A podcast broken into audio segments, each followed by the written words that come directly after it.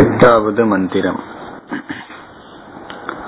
சப்த பிராணாஃ பிரபவந்தி தஸ்மாத் சப்த பிராணாஃ பிரபவந்தி தஸ்மாத் சப்தார்ச்சிஷ சப்த சமித ஹோமாஹ சப்தார்ச்சிஷ சப்த சமித ஹோமாஹ சப்த சப்த இமே லோகா ஏஷு சரந்தி சப்த இமே லோகா ஏஷு சரந்தி பிராணா குஹாஷயா நிஹிதா சப்த சப்த பிராணா குஹாஷயா நிஹிதா சப்த சப்த.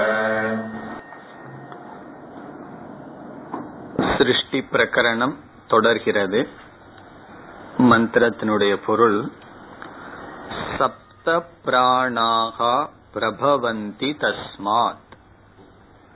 தஸ்மாத் அந்த பிரம்மத்திடமிருந்து சப்த பிராணாக ஏழு விதமான பிராணன்கள் பிரபவந்தி தோன்றின. இங்கு பிராணக என்ற சொல்லுக்கு இந்திரியங்கள் என்று பொருள். இப்ப சப்த பிராணாகா என்றால் ஏழு இந்திரியங்கள் தோன்றின. நம்ம எவ்வளவு இந்திரியம் படிச்சிருக்கோம்? ஐந்து இந்திரியங்கள் தான் படிச்சிருக்கோம். இங்க ஏழு இந்திரியம் என்றால் நம்முடைய முகத்திலேயே இருக்கின்ற ஏழு துவாரங்கள். இரண்டு கண்கள், இரண்டு காதுகள் நான்கு, மூக்கினுடைய துவாரம் இரண்டு ஆறு, வாய் ஒன்று. இந்த ஏழு துவாரங்கள் தான் இங்கு சப்த பிராணாகா என்று சொல்லப்படுகிறது. இரண்டு கண்கள், கண்களில் இருக்கின்ற இரண்டு துவாரம், காதுகளில் இருக்கின்ற இரண்டு துவாரம், மூக்கில் இருக்கின்ற இரண்டு துவாரம், பிறகு வாய். இந்த ஏழும் இங்கு சொல்லப்படுகிறது. இப்ப சப்த பிராணாகா தஸ்மாத் அந்த பிரம்மத்திடமிருந்து தோன்றின. இனி சப் அர்ச்சிஷக. சப்த அர்ச்சிஷக என்றால் இந்த ஏழு இந்திரியங்கள், ஏழு துவாரங்கள் வழியாக மனதில் தோன்றுகின்ற எண்ணத்தில் இருக்கின்ற சிதாபாசம் இங்கு அர்ச்சி என்று சொல்லப்படுகிறது. இப்ப விருத்தியில் இருக்கின்ற பல சைத்தன்யம் சிதாபாசம் அர்ச்சிகி என்று சொல்லப்படுகிறது. அதுவும் ஏழு, அது தோன்றுகின்றன. பிறகு சமிதக, ஏழு விதமான சமித் தோன்றுகிறது. இங்கு சமித் என்றால் விஷயங்கள். ஏழு துவாரங்கள் வழியாக நாம் பார்த்து அனுபவிக்கின்ற விஷயங்கள் சமித் என்று சொல்லப்படுகிறது. இதெல்லாம் உபனிஷத் அந்த அலங்காரத்துல பேசுது. சமித், ஹோமம், அர்ச்சிகின்னு சொல்லி யாகத்துக்கு ஆன அங்கங்களை எடுத்துட்டு இந்திரியங்களோட அதன் சம்பந்தமான பொருள்களோட ஒப்பிட்டு பேசுகிறது. இப்ப ஏழு பிராணன்னா ஏழு இந்திரியங்கள். பிறகு அந்த இந்திரியங்கள் மூலமாக மனதில் தோன்றினால் அதில் ஏழு விதமான விருத்திகளில் இருக்கின்ற சைத்தன்யம் அர்ச்சிகி. சமித் என்பது அந்த விஷயங்கள். பிறகு சப்த ஹோமாகா. ஹோமாகா என்பது அந்த விருத்தி எண்ணம், அந்த எண்ணங்கள் தோன்றின, ஏழு விதமான எண்ணங்கள். அர்ச்சிகின எண்ணத்தில் இருக்கின்ற சைத்தன்யம், ஹோமாகா என்றால் அந்த எண்ணங்கள், ஏழு விதமான விருத்திகள் தோன்றின. இதெல்லாம் முதல் வரியில. இரண்டாவது வரியில சப்த இமே லோகாஹா. லோகாஹா என்றால் இங்கு இந்திரியத்தினுடைய கோலகம். லோகாஹா என்பது இந்திரிய கோலகம். கோலகம் என்றால் என்ன? இந்திரிய ஸ்தானம். இந்திரியம்ங்கிறது கண்ணுக்கு நம்மால பார்க்க முடியாத சக்தி. கோலகம் என்பது எந்த இடத்துல இந்திரியம் வெளிப்படுதோ அந்த இடத்துக்கு கோலகம் என்று பெயர். இப்ப உதாரணமா கண்ணுக்கு கோலகம் எது? இந்த கண். காதுக்கு கோலகம் அந்த ஸ்தூல சரீரத்தில் இருக்கின்ற ஸ்தானம். அது வேறு ஸ்தானம் அல்லது கோலகம். அதுவும் அந்த பிரம்மனிடம் தோன்றின. இப்ப சப்த இமே கோலகாக. அந்த இமேங்கிற சொல் வந்து பிரத்யக்ஷமா தெரியுதுன்னு காட்டுது. நம்ம கண்ணுக்கு தெரிகின்ற ஏழு விதமான கோலகங்கள் பிரம்மத்திடம் தோன்றின.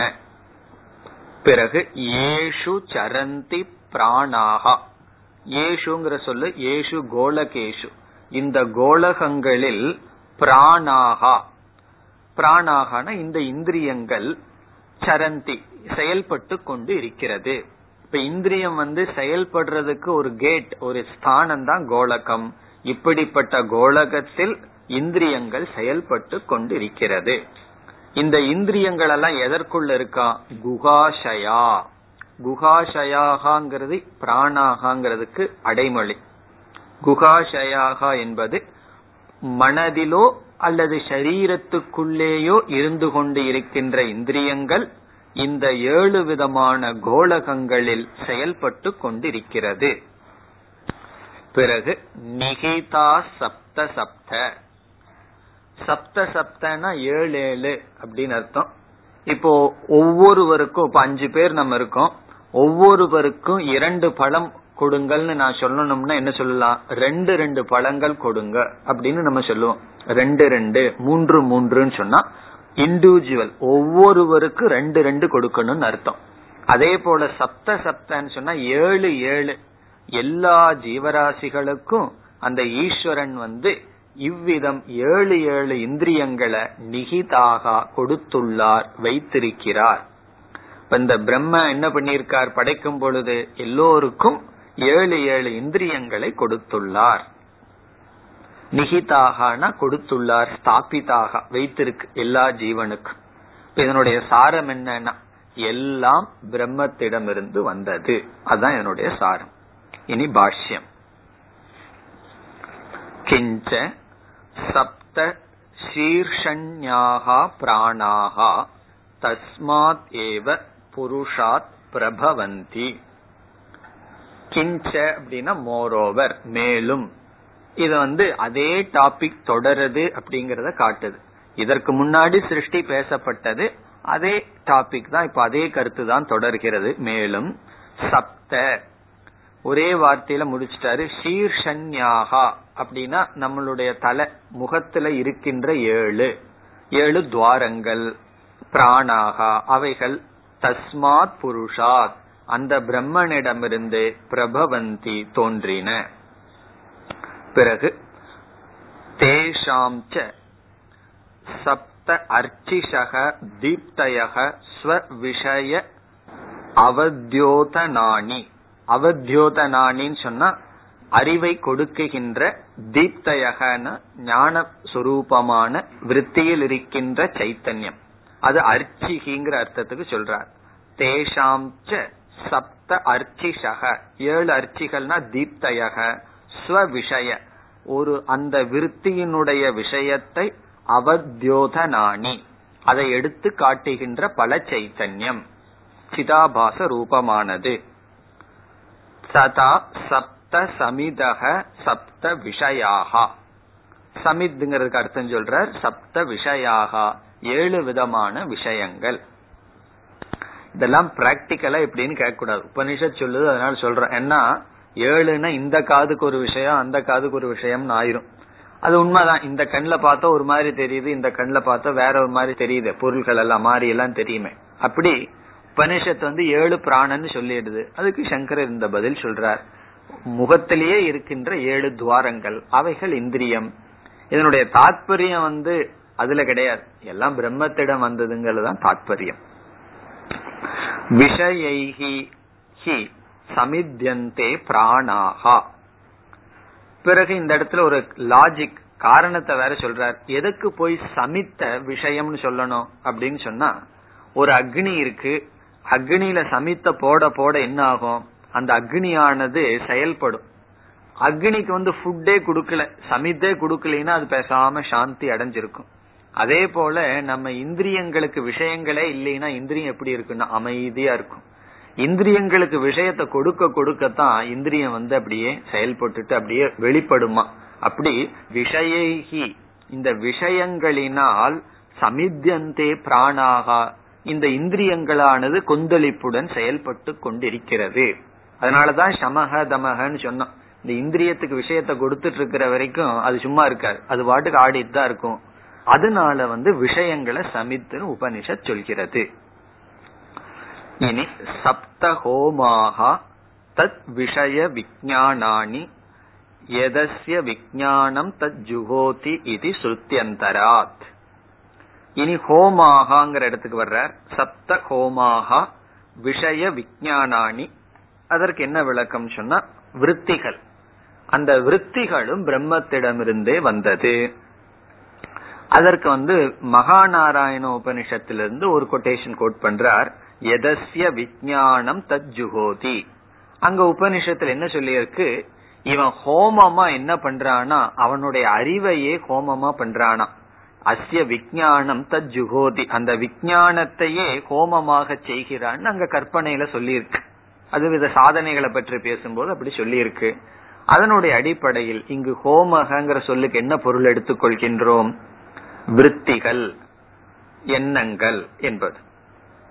இனி இரண்டாவது வரிக்கு வருகிறார், கிஞ்ச சப்த இமே லோகாஹா இந்திரிய ஸ்தானானி. லோகாஹாங்கிறதுக்கு அர்த்தம் சொல்றார் இந்திரிய ஸ்தானம். ஸ்தானானின்னு சொன்னா இந்திரியங்கள் இருக்கின்ற இடம். இப்ப இந்திரியங்கிறது சூக்ஷ்மமானது, அது இருக்கிற இடம் ஸ்தூலமானது. இப்ப கண்ணுங்கிற இந்திரியம் வந்து எந்த இடத்துல வெளிப்படும்னா அதுக்கு ஒரு இடம் இருக்கு, அதைத்தான் டாக்டர் எல்லாம் பார்ப்பார்கள். அந்த இந்திரியத்தை டாக்டர் பார்க்க முடியாது, அந்த கோலகத்தை தான் ஆராய்ச்சி செய்வார்கள். அந்த இந்திரிய ஸ்தானானி ஏஷு சரந்தி சஞ்சரந்தி பிராணாகா, எந்த அந்த இந்திரிய ஸ்தானத்தில் பிராணன்கள் எல்லாம் சஞ்சரந்தி செயல்பட்டு கொண்டிருக்கிறதோ. பிராணாகா ஏஷு சரந்தி இதி பிராணானாம் விசேஷணமிதம் பிராணாபானாதி நிவத்தியர்த்தம். பிறகு உபனிஷத் என்ன செய்துள்ளது, லோகாகான்னு சொல்லிட்டு எந்த லோகத்தில் பிராணன்கள் சஞ்சரிக்கின்றனோ, இந்திரியங்கள் சஞ்சரிக்கிறதோன்னு சொல்லி ஒரு அடைமொழி வேற எதுக்கு உபனிஷத் கொடுக்குதுன்னு சொன்னா, இந்த இடத்துல பிராணாங்கிற சொல்லுல நம்ம பிரசித்தமான பொருளான பிராணாபானம் மூச்சு காற்ற நாம எடுத்துக்க கூடாது, இந்திரியத்தை தான் பொருளா எடுத்துக்கணும்னு உபனிஷத் காட்டுவதற்காக இந்த கோலகத்திற்குள் எந்த பிராணன் சஞ்சரிக்கிறதோன்னு சொல்லியிருக்கா. அப்படி சொல்லவில்லைன்னு சொன்னா நம்ம வந்து மூச்சு காற்றையே எடுத்துக்கலாமே. ஆனா கோலகத்தில் எந்த பிராணன் சஞ்சரிக்கும் சொல்றதுல இருந்து அந்த பிராணன்கிற சப்தத்துக்கு பிராணாபானா இருக்க முடியாது, இந்திரியமா தான் இருக்க முடியும். இந்த ஏழு ஸ்தானத்துல பிராணன்கள் சஞ்சரிக்கிறதுன்னு சொன்னா இந்த பிராணன் சஞ்சரிப்பதில்லை, இந்திரியங்கள் தான் சஞ்சரிக்கிறதுங்கிற ஒரு அர்த்த பலத்தினால நம்ம வந்து இந்திரியத்தை தான் எடுத்துக்குவோம், பிராண பிராணனை எடுத்துக்க மாட்டோம். அதற்காக இந்த அடைமொழி கொடுக்கிறதுன்னு சொல்லி சொல்ற. பிராணாகா ஏஷு சரந்தி இதி பிராணானாம் இதம் விசேஷணம். இந்த பிராணன்கள் இவைகளுக்குள் செயல்படுகிறது என்று பிராணனுக்கு அடைமொழி எதற்குன்னு சொன்னா பிராணாபானாதி நிவர்த்தி அர்த்தம். இந்த பிராணகங்கிற சொல்லுல முக்கிய அர்த்தமான பிராண அபானாதி அந்த கருத்தை நீக்குவதற்காக, அந்த பொருளை நிவர்த்தின்னு சொன்னா அந்த பொருளை எடுத்துக்க கூடாதுங்கிறதுக்காக உபனிஷத் என்ன செய்துள்ளது, எதில் பிராணன் சஞ்சரிக்கிறதோ அப்படின்னு சொல்லியிருக்கான். பிறகு அடுத்த சொல் வர்றார், குகாயாம். குகாயாம் ஷரீரே ஹிருதயேவா ஸ்வாபகாலே சேரதே இதி குகாஷயாஹா. இந்த பிராணன் இந்த இடத்துல இந்திரியங்கள், அதுக்கு என்ன இனி ஒரு அடைமொழினா குகாஷயா. ஷயக அப்படின்னு சொன்னா சேதே அப்படின்னா படுத்து உறங்கி கொண்டிருத்தல் அர்த்தம். குகையில் உறங்கி கொண்டு இருக்கிறது. அந்த குகைங்கிறதுக்கு ரெண்டு அர்த்தம் எடுத்துக்கலான்னு சொல்ற. ஒன்னு சரீரம், நம்முடைய ஸ்தூல சரீரத்துல உறங்கி கொண்டிருக்கின்றதா இந்திரியங்கள், அல்லது நம்முடைய ஹிருதயம் மனதில் உறங்கி கொண்டு இருக்கிறதா. எப்பொழுதுனா ஸ்வாபகாலே. ஸ்வாபகாலேனா நாம் உறங்கும் பொழுது இந்திரியங்கள் ஓய்வெடுத்து கொண்டு இருக்கின்றது. அதனாலதான் உறங்கி கொண்டிருக்கும் பொழுது ஒருத்தன் கண்ணையே திறந்து வச்சிருந்தாலும் அவன் பாக்குறது இல்ல. சில பேர் கண்ணை திறந்து தூங்குவாங்க அல்லவா, ஆனால் அவனுக்கு ஒண்ணும் தெரியறது இல்ல. காரணம் என்னன்னா உறங்கி கொண்டு இருக்கிறது. அந்த இந்திரியங்கள் வந்து குகாஷயான்னு சொன்னா மனதிலேயோ அல்லது நம்ம சரீரத்திலேயோ உறங்கி கொண்டிருக்கிறது. எப்போனா அந்த ஜீவன் தூங்கி கொண்டிருக்கும் பொழுது உறங்குவதனால்.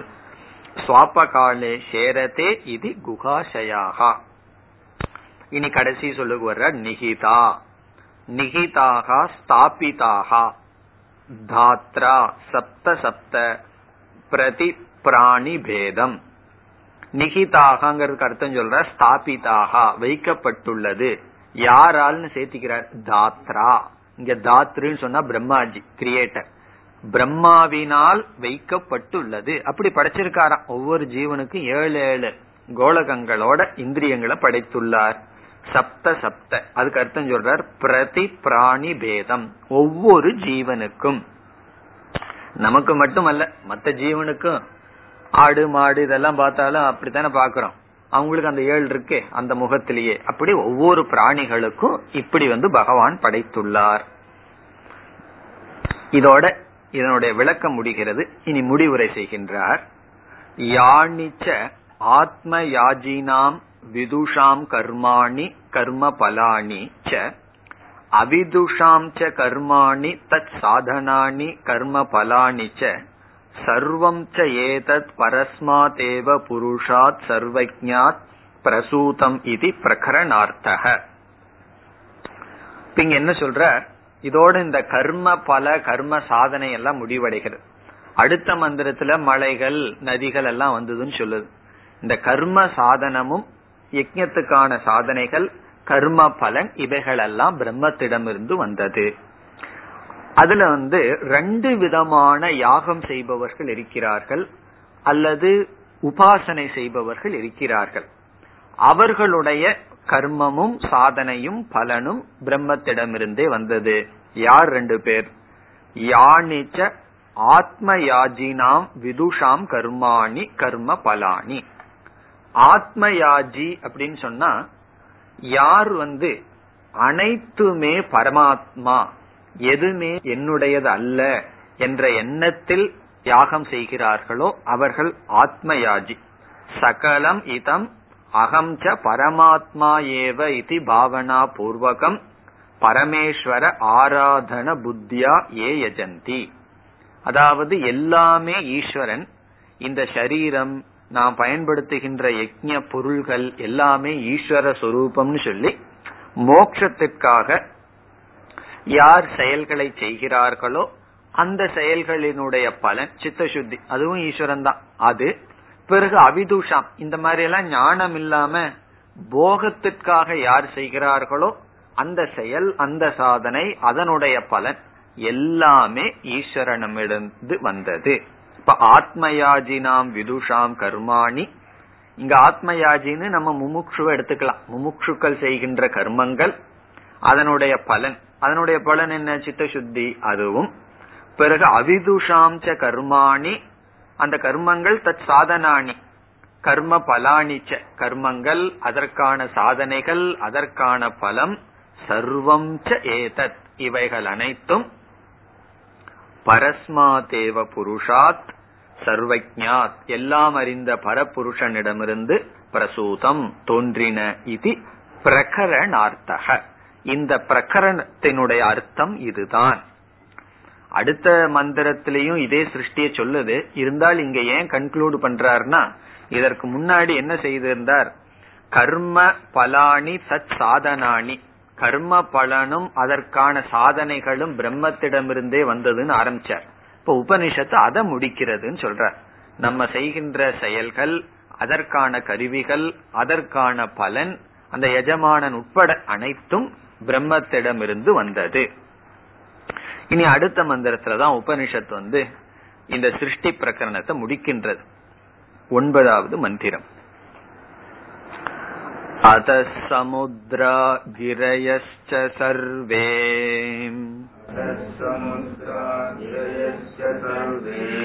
அஸ்மாத் யந்தந்தே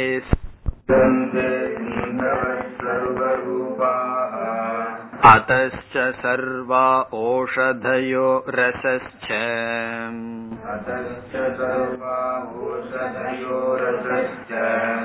ஏனைஷ பூதைஷ்திஷ்டதே ஹ்யந்தராத்மா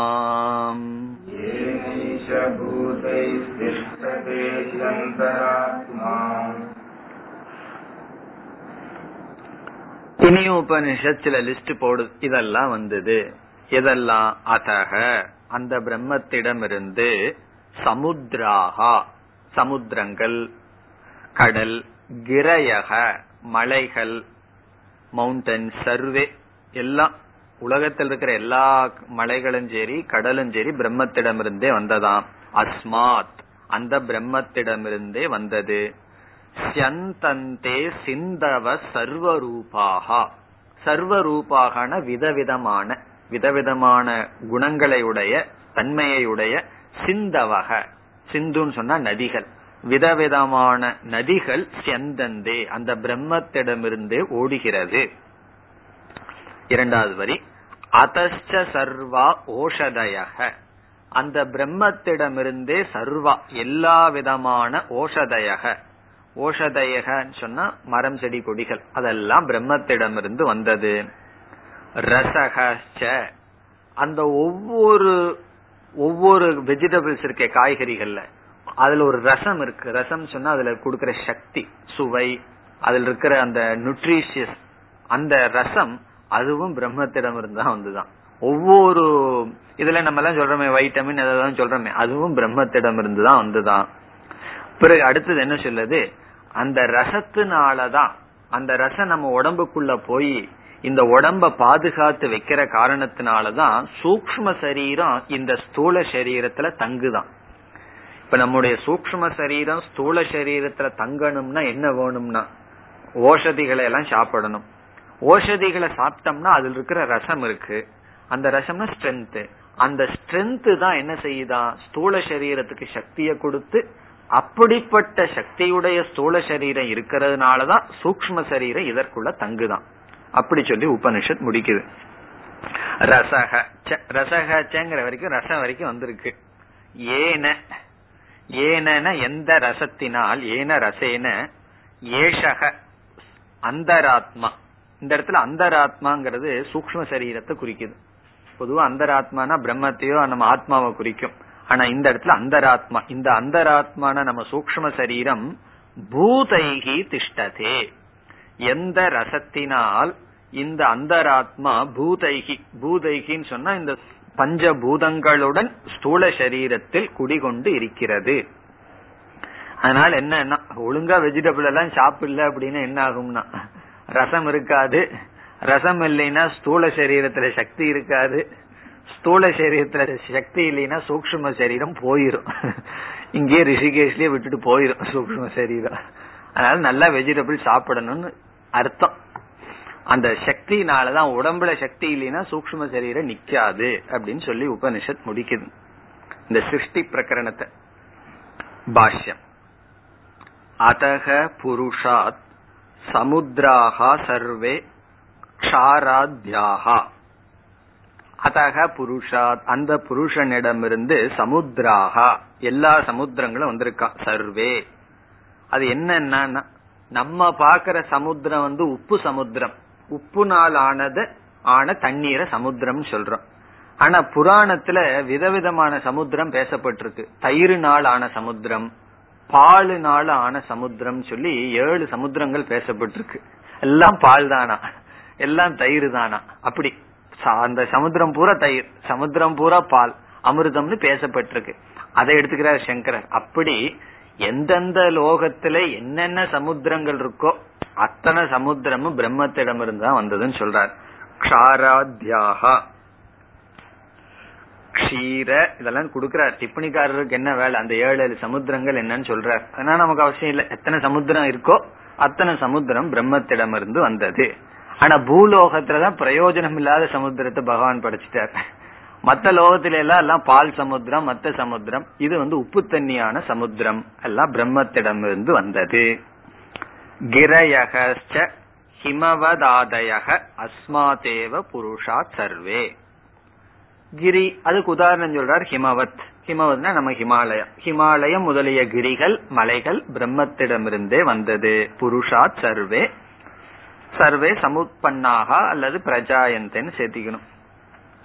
இனி ஸ்யந்தந்தே ஸ்ரவந்தி கங்காத்யாஹா சிந்தவக நத்யக சர்வரூபாக பகுரூபாக, ஸ்யந்தந்தேனா ஓடுகின்றது, ஃப்ளோ என்ன ஸ்ரவந்தி கங்காதி கங்கா முதலிய நதிகள், சிந்தவக நத்யக சர்வரூபாகன பகுரூபாக விதவிதமா.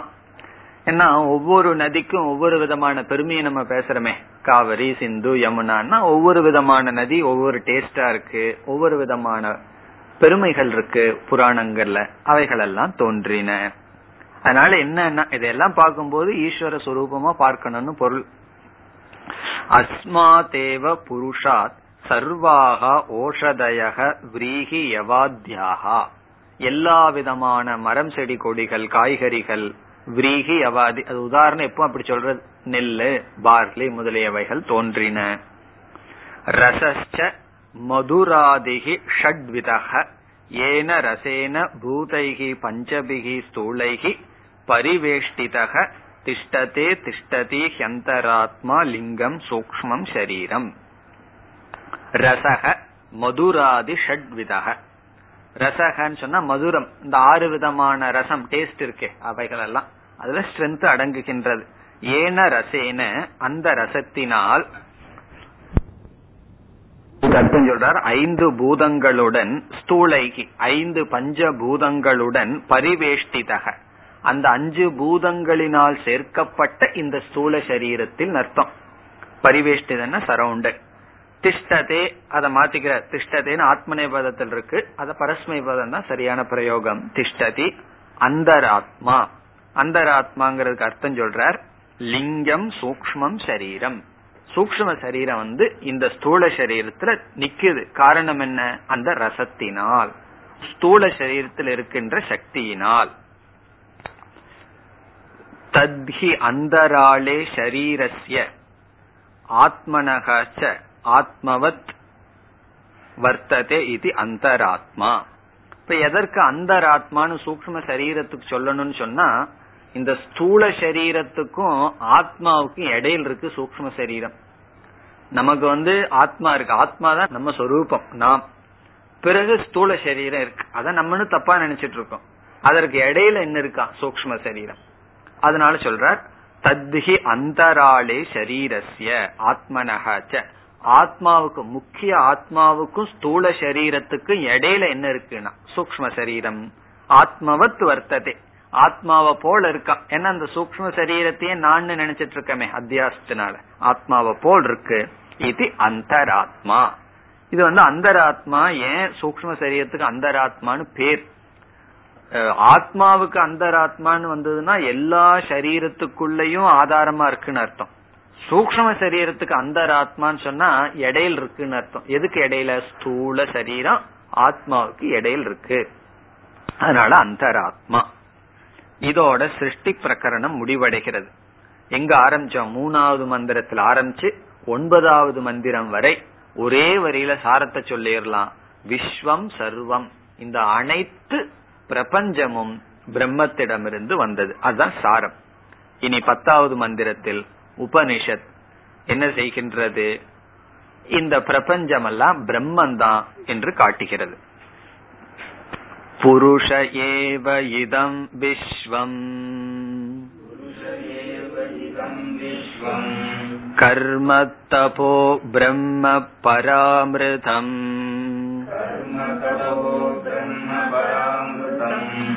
ஏதத்யோ வேத நிகிதம் குஹாயாம்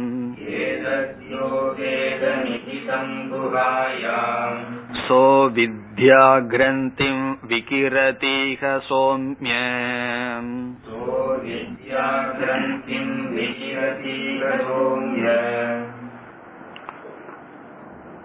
இது ஒரு முக்கியமான மந்திரம், ஞாபகம் வச்சுக்க வேண்டிய மந்திரம். இந்த பிரகரணத்துல முதல் ரெண்டு மந்திரம் முக்கியம், அதற்கப்புறம் இந்த மந்திரம். இதுல என்ன செய்கின்றது, அனைத்து பிரபஞ்சத்தையும் பாதை செய்கின்றது. பாதாயாம் சாமானாதிகரண்யம் இங்கு நடக்கின்றது. இதனுடைய அர்த்தம் என்னன்னு சொன்னா, சாஸ்திரத்துல வந்து ஒரு பொருள் இருக்கின்றது, அந்த பொருளை வந்து வேறொரு பொருளை சொல்லி அந்த பொருள் தான் இது அப்படின்னு சொல்லும் பொழுது என்ன ஆகின்றது. உதாரணமாக கயிறு இருக்கின்றது, அதன் மீது நாம பாம்பை பார்க்கிறோம். அந்த பாம்பை பார்த்து பாம்புதான் கயிறுன்னு சொல்றோம். இந்த இடத்துல சர்பக அயம் சர்பக ரஜ்ஜுகு அப்படின்னு சொல்லி சொல்றோம். இந்த பாம்புதான் கயிறுன்னு சொல்ற வாக்கியத்துக்கு பாதாயாம் சாமானாதி கரண்யம் அப்படின்னு அர்த்தம். பாதாயாம் சாமானாதி கரண்யம் அதனுடைய அர்த்தம் என்னன்னு சொன்னா, ஒன்றை பாதை செய்து, பாதைனா நீக்கி, இனி ஒன்றை மட்டும் அங்கு காட்டுகிறது. நம்ம வந்து இந்த பாம்பு கயிறு அப்படின்னு சொல்ற இடத்துல ரெண்டு வார்த்தைகளை பயன்படுத்தி இருக்கோம். பாம்புன்னு ஒரு வார்த்தை இருக்கு, ஒரு தத்துவம் இருக்கு, கயிறுன்னு ஒரு தத்துவம் இருக்கு. இப்ப அந்த இடத்துல ரெண்டு அறிமுகம் ஒரே விபக்தியில பண்ணிருக்கோம். சாமானாதிகரண்யம்னா ஒரே விபக்தியில இருக்கு, இதுதான் அது அப்படின்னு நம்ம சொல்றோம். அப்பொழுது என்ன ஆகுதுன்னு சொன்னா, உண்மையிலேயே சிந்திச்சு பார்த்தா இதுவும் அதுவும் ஒன்னாகாது. அது எப்படி பாம்பும் கயிறும் ஒன்னாக முடியும்? பாம்புதான் கயிறுன்னு சொல்றது விரோதம் இருக்கு. இந்த வாக்கியம் வந்து நமக்கு விரோதமா தெரியுது அல்லவா? இப்போ இந்த புஸ்தகம் தான்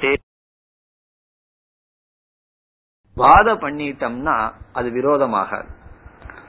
அது எப்படின்னு சொன்னா, எதை நீ கயிற பாம்பா பாத்துட்டு இருக்கிறையோ அது என்னன்னா கயிறு தான் அப்படின்னு சொல்லி, பாதாயாம் சாமானாதி கரண்யம் அப்படின்னு சொன்னா ஒரு வாக்கியத்துல ரெண்டு தத்துவங்கள் பேசப்பட்டு அதுல ஒரு தத்துவத்தை நீக்கி இனி ஒரு தத்துவத்தை நாம் புரிந்து கொள்வது.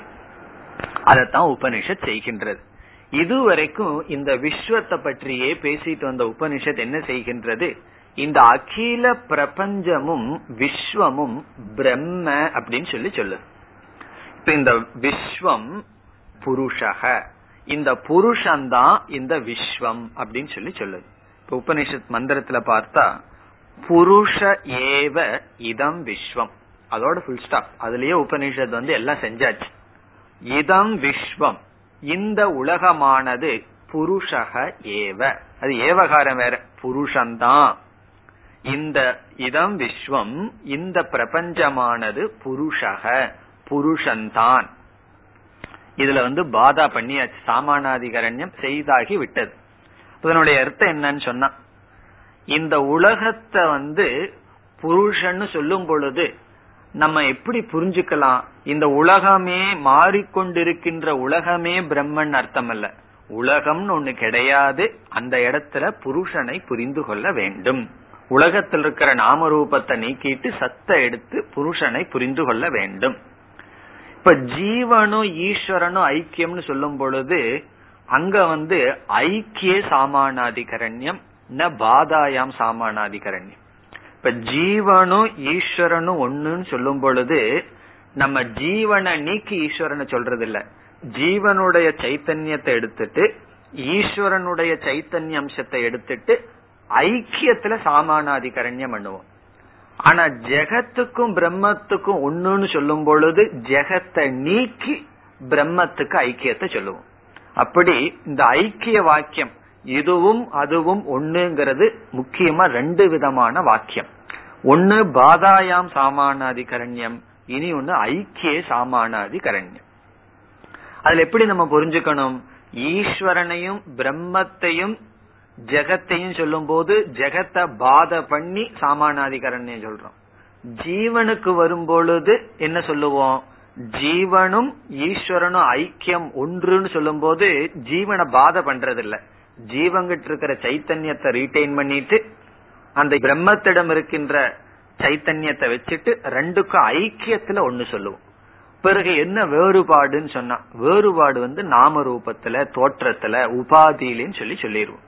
ஆனா இந்த ஜெகத்தும் ஈஸ்வரனும் ஒண்ணுன்னு சொல்லும் பொழுது நம்ம என்ன தப்பு பண்ணிடக்கூடாது, ஜெகத்தை தனியா வச்சுட்டு ஈஸ்வரனை தனியா வச்சுட்டு ஒண்ணுன்னு ஐக்கியப்படுத்த முடியாது.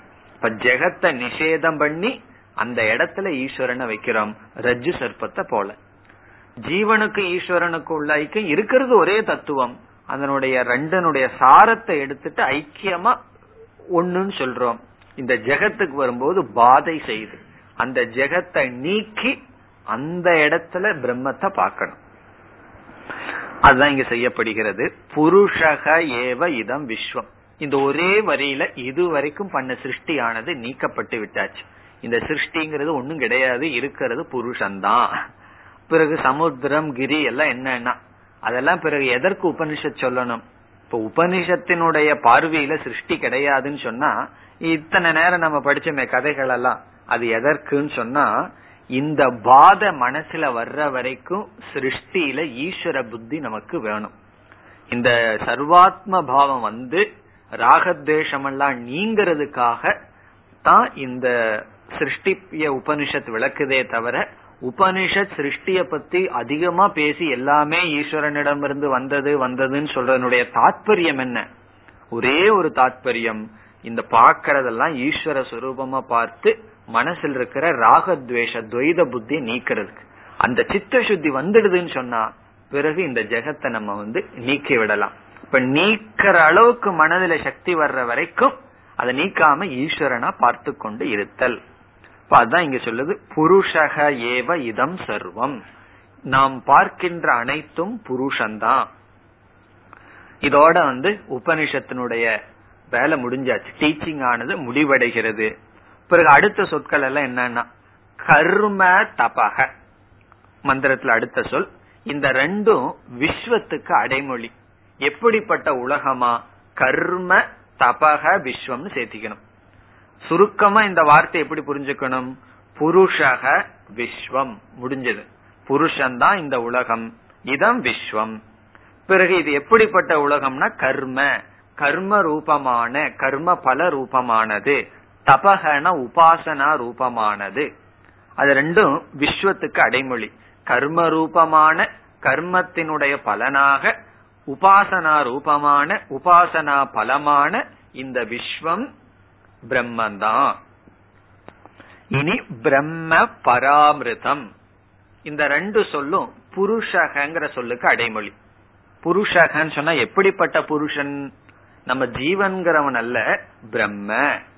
புருஷகன பிரம்மனா பூர்ணமானவர், பரம் மேலானது, அமிர்தம் அழிவற்றது, அழிவற்ற பாரமார்த்திக சத்தியமான பிருகத் பிரம்மஸ்வரூபம், இன்பினிட். அப்படிப்பட்ட புருஷன்தான் இந்த பிரபஞ்சம். அதனுடைய அர்த்தம் என்னன்னா, இந்த புருஷனிடத்தில்தான் இந்த பிரபஞ்சமானது ஏற்றுவிக்கப்பட்டுள்ளது. இந்த அகில பிரபஞ்சமும் அந்த புருஷனிடம் ஏற்றுவிக்கப்பட்டுள்ளது. இப்ப இந்த முதல் வரியில உபனிஷத் வந்து அத்தியாரோப அபவாத நியாயப்படி பரம்பொருளினுடைய தத்துவத்தை விளக்கியாச்சு. அத்தியாரோபம்னு என்ன? சிருஷ்டி எல்லாம் அறிமுகப்படுத்தி இங்கு அபவாதம் செய்து விட்டாச்சு. என்னைக்குமே அத்தியாரோபம் தான் ரொம்ப நேரம் போகும், அபவாதம் ஒரே நிமிஷம். ஒரே நிமிஷத்துல இதெல்லாம் கிடையாதுன்னு சொல்லியாச்சு. அந்த ஒரு நிமிஷத்துல இது கிடையாதுன்னு சொல்ற ஞானம் வர்றதுக்கு தான் நம்ம எல்லா முயற்சிகளும் எல்லா சாதனைகளும் பண்றோம். அதை சொல்லியாச்சு. இனி பலனை சொல்லி உபனிஷத் முடிக்கிறது இந்த பகுதியை. ஏதத்யோவேத நிகிதம் குகாயாம், இது வந்து ஜீவ பிரம்ம ஐக்கியம் இரண்டாவது வரியில வருகின்றது. முதல் வரியில அகில பிரபஞ்சத்துக்கும் ஆதாரமா பிரம்மா இருக்குன்னு சொல்லியாச்சு. பிரபஞ்சம்னு ஒண்ணு இல்ல. இப்ப மூணு தத்துவம் இருக்கு, ஜீவன், ஈஸ்வரன், ஜெகத். அதுல ஜெகத்தை எல்லாம் சேர்த்து அதெல்லாம் கிடையாது, இருக்கிறது பிரம்மந்தான்னு சொல்லியாச்சு. அப்ப ஜெகத்து நம்ம விட்டு இப்ப போயாச்சு, இருக்கிறது பிரம்மந்தான். பிறகு நான் ஜீவன் இருக்கிறேன்னு சொன்னா, அந்த ஜீவனும் அந்த பிரம்மனும், ஜெகத்துக்கு ஆதாரமா இருக்கிற பிரம்மனும் இந்த ஜீவன் எனக்குள்ள தோணுதே அந்த ஆத்மாவும் ஒண்ணுதான் அப்படின்னு சொல்லி அடுத்த வரியில காட்டுது. ஏதத் யக வேத நிகிதம் குகாயாம். யக என்றால் எந்த அதிகாரியானவன், எந்த புருஷன் சாதகன், வேத அறிகின்றானோ, எதை அறிகின்றானோ, ஏதது இந்த பிரம்மத்தை. இப்ப இந்த பிரம்மன்னு சொல்லலாம், ஏன்னா இந்த ஜெகத்துக்கெல்லாம் அதிஷ்டானம்னு காட்டப்பட்ட இந்த பிரம்மத்தை எங்க எப்படி அறிய வேண்டும்? அந்த இடத்துலயும் நான் வந்து ஜெகத்துக்கு ஆதாரமான பிரம்மத்தை அறிகிறேன் அல்ல. குகாயாம் நிகிதம், தன்னுடைய மனதிலேயே வெளிப்படுவதாக. குகான்னு சொன்னா அந்த கரணம், நிகிதம் சொன்னா அங்கு வெளிப்படுவதாக, அதற்கு சாட்சியாக. எவனொருவன் இந்த பிரம்மத்தை தன்னுடைய மனதிற்கு சாட்சியாக, குகான் சொன்னா மனது, அதில் நிகிதம் சொன்னா சாட்சியாக, வீற்றிருப்பவனாக வேத அறிகின்றானோ. இந்த மந்திரம் வந்து ஒரு ஃபுல் கம்ப்ளீட் மந்திரம். ஜெகத்தை நிஷேதம் செஞ்சு அதற்கு ஆதாரமா இருக்கிற பிரம்மத்தை ஆத்மாவாக காட்டி அதனுடைய பலனை அடுத்த பகுதியில சொல்லுது. சக அவித்யா கிரந்திம் விகிரதி, அவன் அவித்யாவினுடைய கிரந்தியை, அவித்யினுடைய கட்டிலிருந்து, கட்டை விக்கிரதின கிழிச்செறிகிறான் அர்த்தம், அதிலிருந்து தள்ளி வருகின்றான், அதை கடந்து வருகின்றான். அதுல இனியொரு அழகான வார்த்தை இருக்கு, ஈக, இப்பொழுதே, உயிரோடு இருந்து கொண்டிருக்கும் பொழுதே. இந்த ஈகங்கிற வார்த்தை ரொம்ப முக்கியம், ஜீவன் முக்தியை குறிக்குது. ஏன்னா வேற எந்த தத்துவவாதிகளும் ஜீவன் முக்தியை ஒத்துக்க மாட்டாங்க. உனக்கு மோட்சம் வேணுமா, முதல் குவாலிபிகேஷன் செத்துப்போன்னு சொல்லுவாங்க, இறந்ததுக்கு அப்புறம் தான் சொல்லுவார்கள். நம்ம அப்படி இல்லை, இகைவ, அது சங்கரர் சொல்ல போறார், இறந்ததுக்கு அப்புறமல்ல, உயிரோடு இருக்கும் போதேன்னு சொல்றார். அப்படி இந்த ஒரு மந்திரம் கம்ப்ளீட் மந்திரம், முழு மந்திரம், இந்த ஜெகத்தை நீக்கி ஜெகத்துக்கு இங்க வந்து ரெண்டு சாமானாதிகரண்யம் வந்தாச்சு. முதல்ல பாதாயம் சாமானாதிகரண்யம் வந்தாச்சு. எப்படி ஜகத்துக்கும் பிரம்மத்துக்கும் பாத பண்ணி, ஜெகத்தை பாத பண்ணி பிரம்மத்தை எடுத்து, பிறகு ஐக்கியம் சொல்லியாச்சு, ஐக்கிய சாமானாதிகரண்யம். இந்த ஜெகத்துக்கு ஆதாரமா இருக்கிற பிரம்மந்தான் என்னுடைய ஆத்மஸ்வரூபமா இருக்குன்னு சொல்லி ஐக்கியப்படுத்தி, இந்த ஞானம் யாருக்கு இருக்கோ, அவித்யா என்கின்ற கிரந்தியை விக்கிரதினா அவன் விடுதலை அடைகின்றான், நீக்குகின்றான். இகைவ சோம்ய, சோம்யன்னு அழைக்கிறார், ஹே சோம்ய, இங்கேயே அவன் இந்த மோட்சத்தை அடைகின்றான். இனி பாஷ்யத்திற்கு செல்லலாம். ஏவம் புருஷாத் சர்வம் இதம் சம்பிரசூதம், இவ்விதம் புருஷனிடமிருந்து சர்வமிதம் அனைத்தும் தோன்றின. சம்பிரசூதம்னா நன்கு தோன்றின.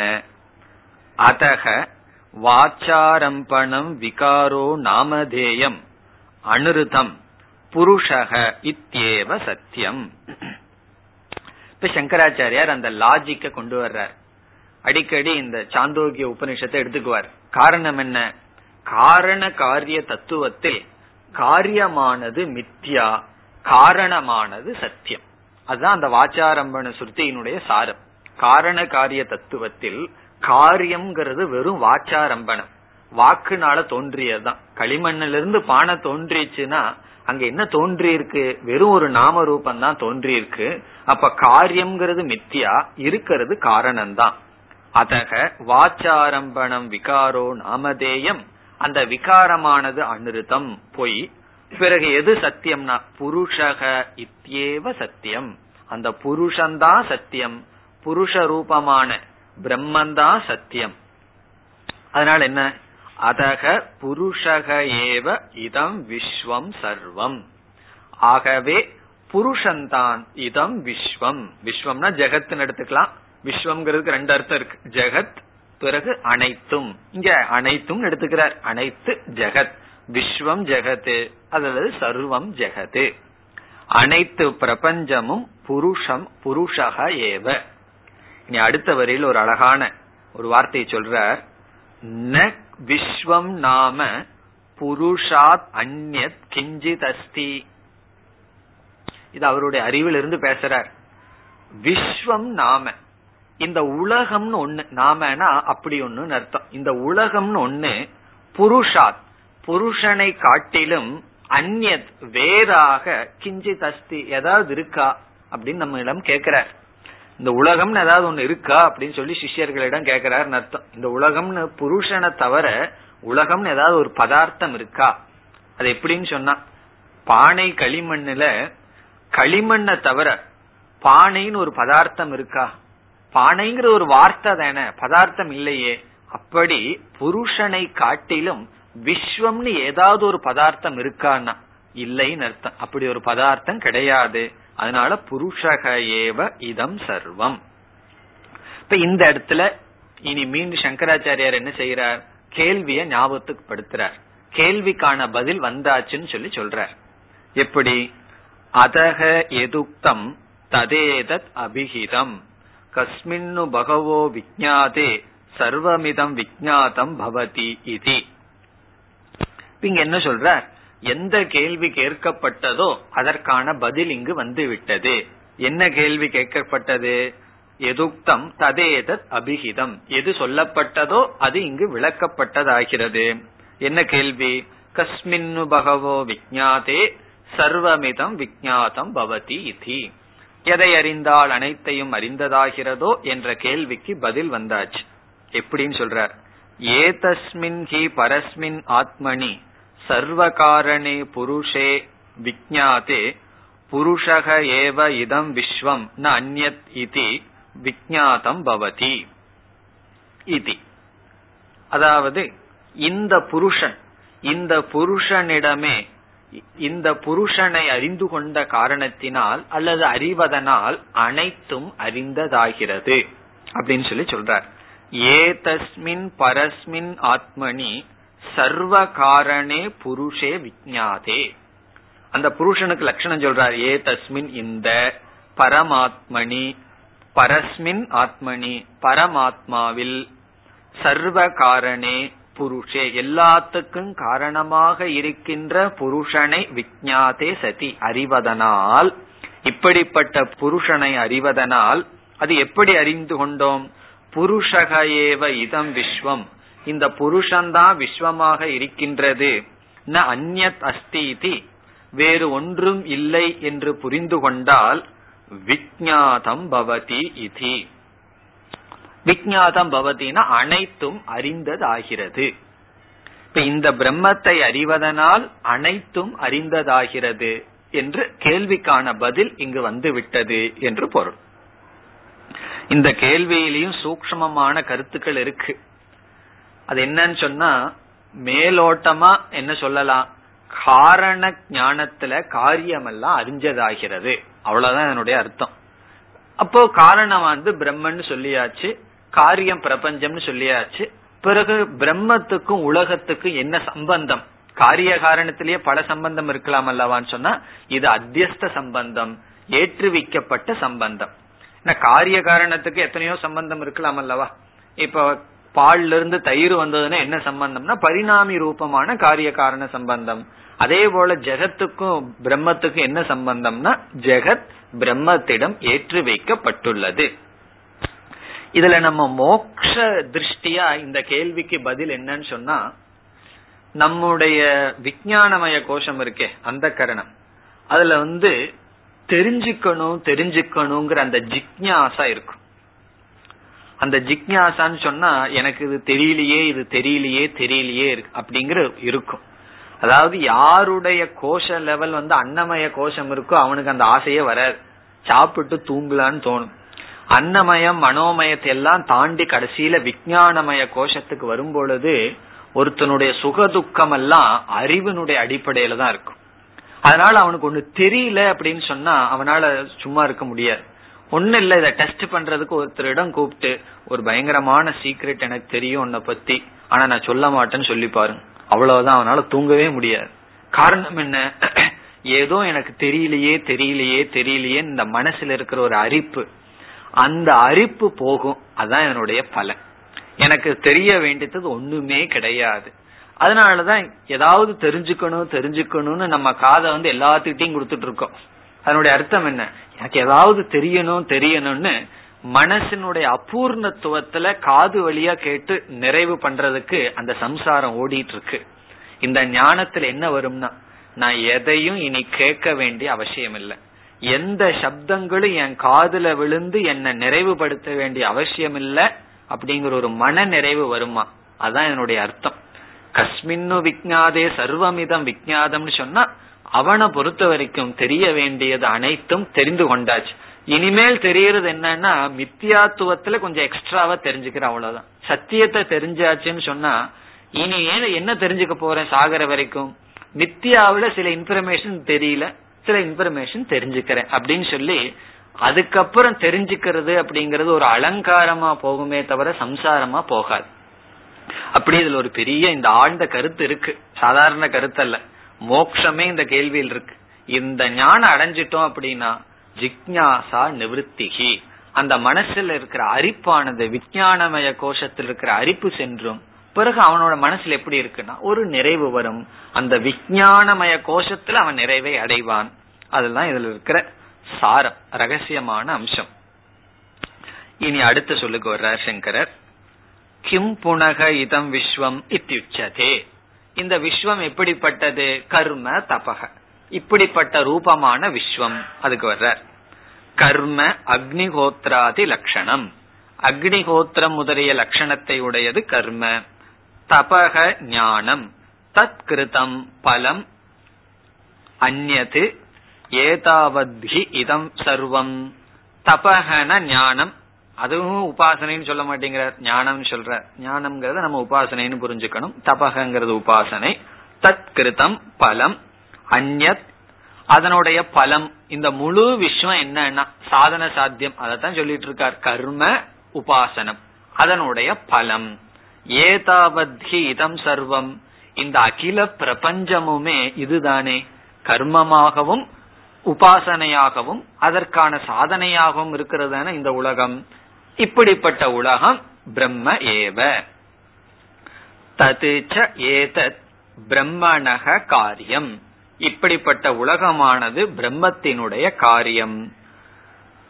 தஸ்மாத் சர்வம் பிரம்ம பராமிருதம் பரம் அமிர்தம் அகம் ஏவ இதி யோ வேத நிகிதம் ஸ்திதம் குஹாயாம் ஹிருதி சர்வ பிராணினாம்.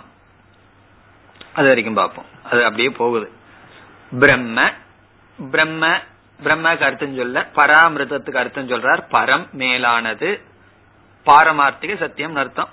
அமிர்தம் அமிர்தம் அதுக்கு அர்த்தம் தெரிஞ்சது. அமிர்தம்னா மரணமற்றது, அனந்தம். இதை எப்படி தெரிஞ்சுக்கணும்னு இங்க தெளிவுபடுத்துறார். அகம் ஏவ இதி, இப்படிப்பட்ட பிரம்மத்தை நான் என்று தெரிந்து கொள்ள வேண்டும். அதுதான் முக்கியம். இப்படிப்பட்ட பிரம்ம இருக்குங்கிறதுல நமக்கு மோட்சம் கிடையாது. இப்படிப்பட்ட பிரம்மனாக இருக்கிறேன் அப்படிங்கிறது தான் மோட்சம். அதனால இங்க அழகான வார்த்தையை போடுறார், அகம், அதுல நான் என்று. இதி ஏவ யஹ வேத, ஒருவன் அறிகின்றானோ. எங்கு?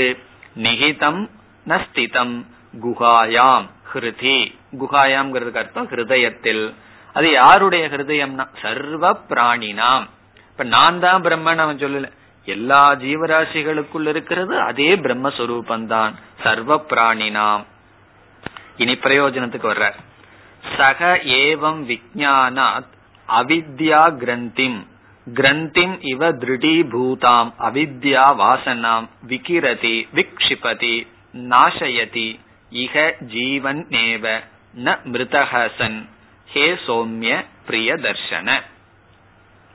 கடைசி பகுதி பலத்துக்கு வர்ற சக, இவ்விதம் அகம் என்று இதை அறிபவன், ஏவம் விஜானாத், ஏவம் இந்த மாதிரி அறிந்து கொள்வதனால் என்ன ஆகுதுன்னா அவித்யா கிரந்திம், அவித்யினுடைய கிரந்தியை, கிரந்திம் இவ திருடீபூதாம், இந்த முடிச்சு வந்திருக்கே சின்ன நூல்ல முடிச்சு போட்டா அது அவ்வளவு சுலபமா அவுக்க முடியுமா என்ன, அது சொல்ற திருடீபூதாம், நல்லா திருடமா இருக்கு, அப்படிப்பட்ட கிரந்தியை.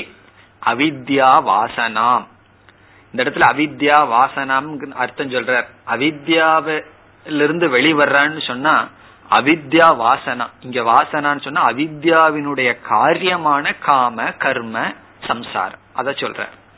அவித்யாவினுடைய ப்ராடக்ட் வந்து சம்சாரம். வெறும் அவித்யாவே சம்சாரத்துக்கு காரணம் கிடையாது. காரணம் என்ன? ஆழ்ந்த உறக்கத்துல அவித்யா இருக்கு, சந்தோஷமா தூங்குறமே. வெறும் அஜ்ஞானம் மட்டும் இருந்துட்டா ஒரு பிரச்சனையும் கிடையாது. கயிறே தெரியல அப்படின்னு சொன்னா ஒரு பிரச்சனையும் இல்லை, அது பாம்பா தெரியறதுதான் பிரச்சனை. இப்ப அந்த அஜ்ஞானத்துக்கு மேல விக்ஷேபம் வருதே, அஜ்ஞானத்திலிருந்து ஒன்னு அத்தியாசம் வருது, அதுல இருந்து தான் சம்சாரம் ஆரம்பிக்கின்றது. அதனால அவித்யா வாசனான்னு சொல்றார். அவித்யாவிலிருந்து உருவான காமம் குரோதம் முதலியவைகள் அதிலிருந்து விக்கிரதி, விக்கிரதிங்கிறதுக்கு பல அர்த்தம் சொல்றார், எல்லாம் ஒண்ணுதான். விக்ஷிபதி, விக்ஷபினா தூக்கி எரிஞ்சிடறான். அதனுடைய அர்த்தம் என்னன்னா நாசயதி, நாசப்படுத்தி விடுகின்றான். இப்ப ஞானத்தினுடைய பலன் என்னன்னா நாசம்னா எதனுடைய நாசம்? சம்சாரத்தினுடைய நாசம். அந்த சம்சாரத்தை நாசப்படுத்துகின்றான். பிறகு இக, அதுக்கு அர்த்தம் சொல்றார் ஜீவன் நேவ, ஜீவன் சொன்னா உயிரோடு இருந்து கொண்டு இருக்கும் பொழுதே. இந்த இகங்கிற வார்த்தைக்கு அர்த்தம் இருக்கு. அது சொன்னாவே போதும். இருந்தாலும் சங்கரர் அதை முக்கியத்துவம் கொடுக்கிறார். ந மிருதகசன், இறந்ததுக்கு அப்புறம் அல்ல அப்படின்னு சொல்றார். அதாவது நம்ம ஜீவன் முக்திக்காகத்தானே படிக்கிறோம், விதேக முக்திக்காகவா நம்ம படிக்கிறோம்? விதேக முக்திங்கிறது ஆட்டோமேட்டிக்கா வர வேண்டியது, அதுக்காக ஒண்ணும் கிடையாது. இறந்ததுக்கு அப்புறம் அடுத்த பிறவியில் என்னவோ அதை பத்தி நமக்கு இங்க அக்கறை இல்லை. இப்ப நம்ம சம்சாரத்தை அனுபவிக்கிற யாரெல்லாம் எனக்கு அடுத்த பிறவி இருக்கக்கூடாது அதுக்காக வேதாந்தத்துக்கு வர்றோன்னு சொல்றாங்களோ அவங்க எல்லாம் இந்த பிறவியிலேயே சம்சாரத்தை புரிஞ்சுக்கலின்னு அர்த்தம். அப்ப இந்த பிறவியில ஏதோ ரொம்ப சந்தோஷமா இருக்கிற மாதிரியும் அடுத்த பிறவியில தான் கஷ்டம் வந்துடும் அதுக்காக வேதாந்தம் படிக்கிறேன்னா இப்ப இந்த பிறவியில வேதாந்தம் வேண்டாமான்னா அப்ப எதை காட்டுதுன்னா அவர்கள் சம்சாரத்தை இன்னும் பார்க்கலன்னு அர்த்தம், சம்சார தர்சனம் வரலன்னு அர்த்தம். அதனால ஜீவன் முக்திக்காக நம்ம படிக்கிறோம், அதத்தான் இங்க சொல்றாரு. அதுவும் ந மிருதகசன், இறந்ததற்கு அப்புறம் அல்ல, உயிரோடு இருக்கும் பொழுதே. பிறகு ஹே சோம்ய, சோம்யங்கிறதுக்கு அர்த்தம் சொல்ல பிரிய தர்ஷன, தர்ஷனத்துக்கு பிரியமானவனே, பிரியமான தர்ஷனத்தை உடையவன். இது சிஷ்யனை அழைக்கின்றார். கடைசியில வருது சோம்ய. இதோடு இந்த பகுதியானது முடிவடைகிறது. இந்த பகுதியில வந்து முதல் இரண்டு மந்திரம், அதாவது முதல் மந்திரம் சோபாதிக பிரம்ம, இரண்டாவது மந்திரம் நிருபாதிக பிரம்ம. பிறகு இடையில வர்றதெல்லாம் அத்தியாரோபம் சிருஷ்டி பிரகரணம். அதுலயும் வந்து அக்னிர் மூர்தா அந்த மந்திரம் ஞாபகம் வச்சுக்கணும். சக்ஷுசி சந்திர சூரியம்னு பார்த்தோமே. பிறகு இந்த கடைசி மந்திரம், இந்த கடைசி மந்திரம் தான் ஃபுல் கம்ப்ளீட் மந்திரம். இந்த ஒரு மந்திரத்திலேயே வேதாந்தத்தில் இருக்கிற எல்லா கருத்தும் வந்தாச்சு. ஜெகத் சுரூபம், அதை நிஷேதம் பண்றது, பிறகு ஜீவஸ்வரூபம், யோவேத நிகிதம் குகாயாம் பலம், ஜீவன் முக்தி பலம். அப்படி ஜீவ ஜெகத் ஈஸ்வரன் அந்த மூணுல ஜெகத்தை நிஷேதம் பண்ணி பிரம்மத்தை ரீட்டைன் பண்ணி ஜீவனை எடுத்துட்டு அதனுடைய சைத்தன்ய சுரூபத்தை எடுத்து அந்த பிரம்மத்தோட ஐக்கியப்படுத்தினா அவன் அவித்யா கிரந்தியை விட்டு ஜீவன் முக்தனாக இருக்கும் பொழுது சுகமாக இருக்கின்றான். பிறகு இந்த இடத்துல உபசம்ஹாரத்தை பண்ணிட்டார், கேட்ட கேள்விக்கு பதில் இங்கு சொல்லியாச்சு அப்படின்னு சொல்லிட்டார். இனிமேல் வர்ற பகுதி என்ன செய்ய போகுதுன்னா இந்த ஆத்மஸ்வரூபத்தை அதிகமா விளக்க போகுது. இதுவரைக்கும் பிரம்மஸ்வரூபத்தை விளக்கியாச்சு. இனிமேல் வர்றதெல்லாம் ஜீவாத்மா தொம்பத சோதனம் செய்யப்படுகிறது. இந்த பகுதி நம்ம படிச்சது பூரா தத்பதார்த்த விசாரம், தத்துவமசியில தத்பதார்த்த விசாரம் பண்ணி ஜெகத்தை பத்தி அதிக விசாரம் பண்ணி ஜீவனோட கனெக்ட் பண்ணியாச்சு. இனி ஜீவனை பத்தி அதிக விசாரமே பண்ணலையேன்னா அதனால இனி அடுத்த பகுதியில தொம்பதா விசாரம் பிரதானமா செஞ்சு ஐக்கியம் செய்யப்படும். அதற்கு பிறகு சில சாதனைகள் எல்லாம் வரும். அதனால இனிமேல் வர்ற பகுதிகள் பூரா ஜீவ சம்பந்தமானது, நம்ம ஜீவ சம்பந்தமான தொம்பத விசாரம், ஜீவனுக்கான சாதனைகள், மீண்டும் பலன், இவைகளெல்லாம் இதற்கு பிறகு வரும். அதை அடுத்த வகுப்பில் பார்ப்போம். ஓம் பூர்ணமத பூர்ணமிதம் பூர்ணாத் பூர்ணமுதச்யதே பூர்ணஸ்ய பூர்ணமாதாய பூர்ணமேவாவசிஷ்யதே. ஓம் சாந்தி